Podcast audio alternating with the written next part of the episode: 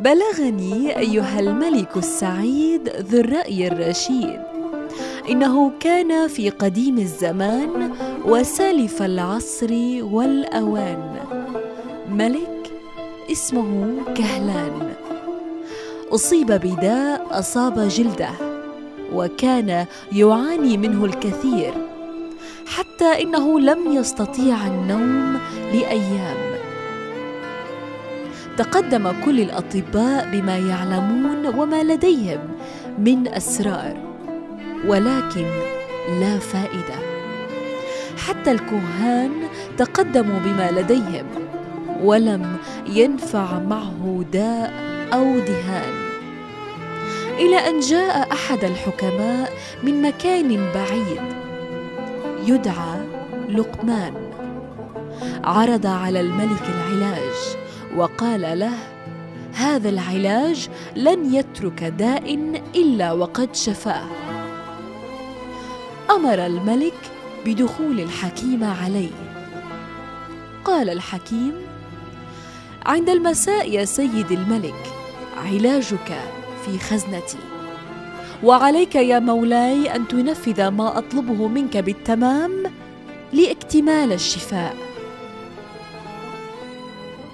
حسنا أيها الحكيم.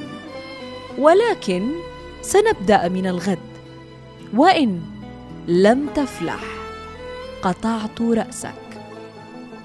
ولما كان اليوم الثاني وقف الحكيم لقمان أمام الملك كهلان وقال بلغني أيها الملك ما أصابك من هذا الذي في جسدك. وسألت الخدم والعبيد من حولك عن طبيعة حالك وعن طعامك وشرابك. وإنني سوف أداويك أيها الملك ولكنني لن أسقيك أي دواء ولن أدهنك بدهان. وكيف هذا؟ فوالله لو شفيت لأغنيك إلى ولد الولد. وكل ما تتمناه هو لك وستكون نديمي وحبيبي.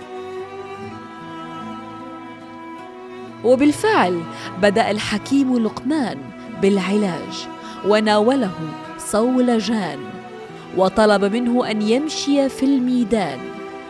يضرب بهذا الصولجان على الأرض بقوة ويعيد الكره مرة ومرة. ثم يركض ويضرب وهكذا. وبدأ الملك بالفعل وقام بكل ما طلب منه الحكيم حتى أعرق جسده إلى أن تبللت ثيابه. وكان لا يزال يركض ويضرب بالصولجان. صرخ الحكيم وقال توقف يا مولاي الآن. اذهب إلى قصرك واغتسل غسيلا جيدا وعد إلى فراشك ونام. وأصبح الحكيم في اليوم الثاني ونظر إلى جسده.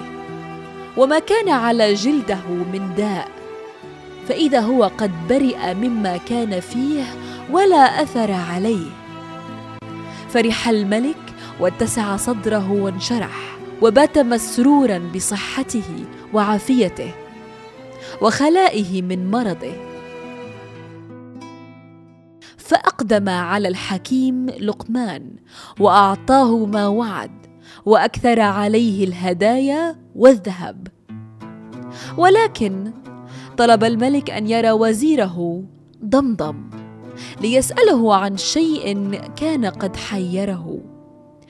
وقال له عجيبا أمر هذا الحكيم. لقد داوني بدون داء ولا دهان فوالله ما هذه إلا حكمة بالغة وإنني سأجعل هذا الحكيم جليسا لي وأجعله مستشارا. تغير لون الوزير ضمضم وانصبت الغيره في صدره وقال للملك بصوت يملأه الحقد يا مولاي لا تستعجل بالحكم على هذا الحكيم الغريب. إنني أشعر إنه جاسوس وقد ادعى ما ادعى. ليقتلك بعد ذلك وينتهي بك المطاف كما انتهى بابن الملك صياد والجارية الجميلة. وبعد ذلك ندم على ما أصابه. انزعج الملك كهلان من كلام الوزير وقال له ماذا تقصد؟ وما قصة ابن الملك صياد والجارية؟ وما هي نصيحتك؟ رد الوزير وقال يا سيدي يا مولاي. قال القدماء من لم ينظر في العواقب فما الدهر له بصاحب.